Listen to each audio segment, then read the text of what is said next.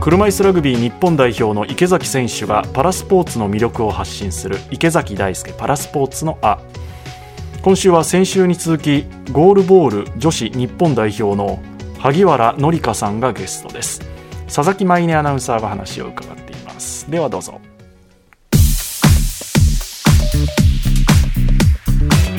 萩原選手は視覚に障害をお持ちということなんですが、障害について少し詳しく教えていただいてもよろしいでしょうか。はい、私は生まれつき視覚に障害を持っていまして、右目は全然見えていないんですけど、左目に文字を大きくしたら読めるぐらいの視力が残っていて、なんですけど、視野が少し狭いので、トイレットペーパーの芯から覗いているような感覚、望遠鏡から覗いているような感覚で、中心しか見えていない状況です。日常生活っていうのは一人で行動してっていう感じなんですか、ね、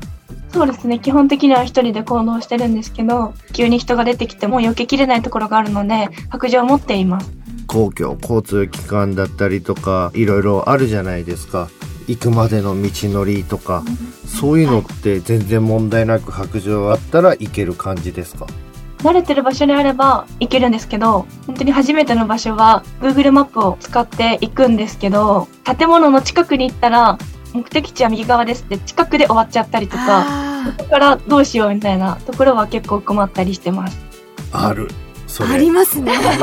それはも、うそうなんです見えてきたらビルの名前とかで分かったりすると思うんですけど、ね、それが見えないので道を歩いてる方に声かけさせていただいて助けていただくことがありますでもそうやってちゃんと声かけれる勇気があってすごいですね、はいうん、みんなね白状持ってたらなんか助けてあげたいなでもどうやっていいのか分からないっていう人もやっぱ多いからそうやって自分たちから寄り添うっていうこともねすごく大事だと思うんでまあそれがね21でできるってすごいですよ、はいスーパーでのお買い物とかもスムーズですかスーパー行くと商品の棚とかも場所が分かんないのでネットスーパーを利用して携帯でやってますネットショッピングね便利ですもんね そうなんですいろいろ買ってしまいついついポチポチしてしまいますまあ確かにそうですよね今行かなくても買えちゃうし、ね、届いちゃうしお家にいればできちゃいますからね、はいうん、でも余計なもんも買っちゃいますからね意外と合計金額見たら、ね、えー、こんなにいっちゃうのみたいなこれだけ欲しかったのにみたいなねはい。そうなっちゃいますね。すね萩原選手はもうずっとゴールボールをされてきたわけではないんですよね。そうですね。高校1年生からゴールボールはしてるんですけど、部活で3年間はフロアバレーボールをやらせていただいてました。フロアバレーボールってフロアの上でバレーするんですか？そうです。一般のバレーであったらネットの上をボールを投げ合うんですけど、フラーバレーボールはあの視覚障害者がやるバレーボールなのでネットの下をボールを転がし合ってやるバレーボールになりますそしてこのゴールボールに出会ったきっかけは何だったんでしょう高校で出会った友達にゴールボールやってる選手がいてその子に初心者大会があるんだけどやってみないって言われて始めたのがきっかけになり入学した当初からずっと1年間誘ってくれてたんですけどえ1年間高校1年の終わり頃に分かったみたいなもうちょっとしぶしぶ受け入れました断り続けてたんですか視覚障害をずっと生まれつき持ってて運動を一切してこなかったので自分に運動ができるわけないって思い込んでましたし怖かったんだと思います失敗するのとかできないってまた改めて認識するのが怖かったし恥ずかしいなって思ってたのでずっとやらないって断り続けてました。まあでももともと体動かすのが好きなんですよね。ね好きは好きなんですかね。そうですね。好き、うん。ではないみたいですね。 微妙な感じでしたね。はい、 でもそのね、お友達のおかげで。そうですね。あの、男子選手に誘ってもらったんですけど、一緒に東京パラリンピックに出たので。うわ、めっちゃドラマじゃないですか。すごくないですかすごいですよ。誘われて、一年渋って、っ最初にゴールボールをプレーした時の感覚っていうのを覚えてますか最初練習に一緒に行ったんですけどデモゲームを見せてもらったんですその時に本当にみんな見えてるんじゃないかってぐらい自由にコート動き回ったりとか走ったりしてて怖いし痛そうだしこれ私できないよっていう風に思ったのが最初に感じた思いですでもそう感じてどう恐怖心をなくしたというかもう普通それでやってみてああ痛いねやっぱダメだなってなる人もいるじゃないですか正直、うんはい。はい。でもそれを経験してでもこうやって続けてこれたのはなぜ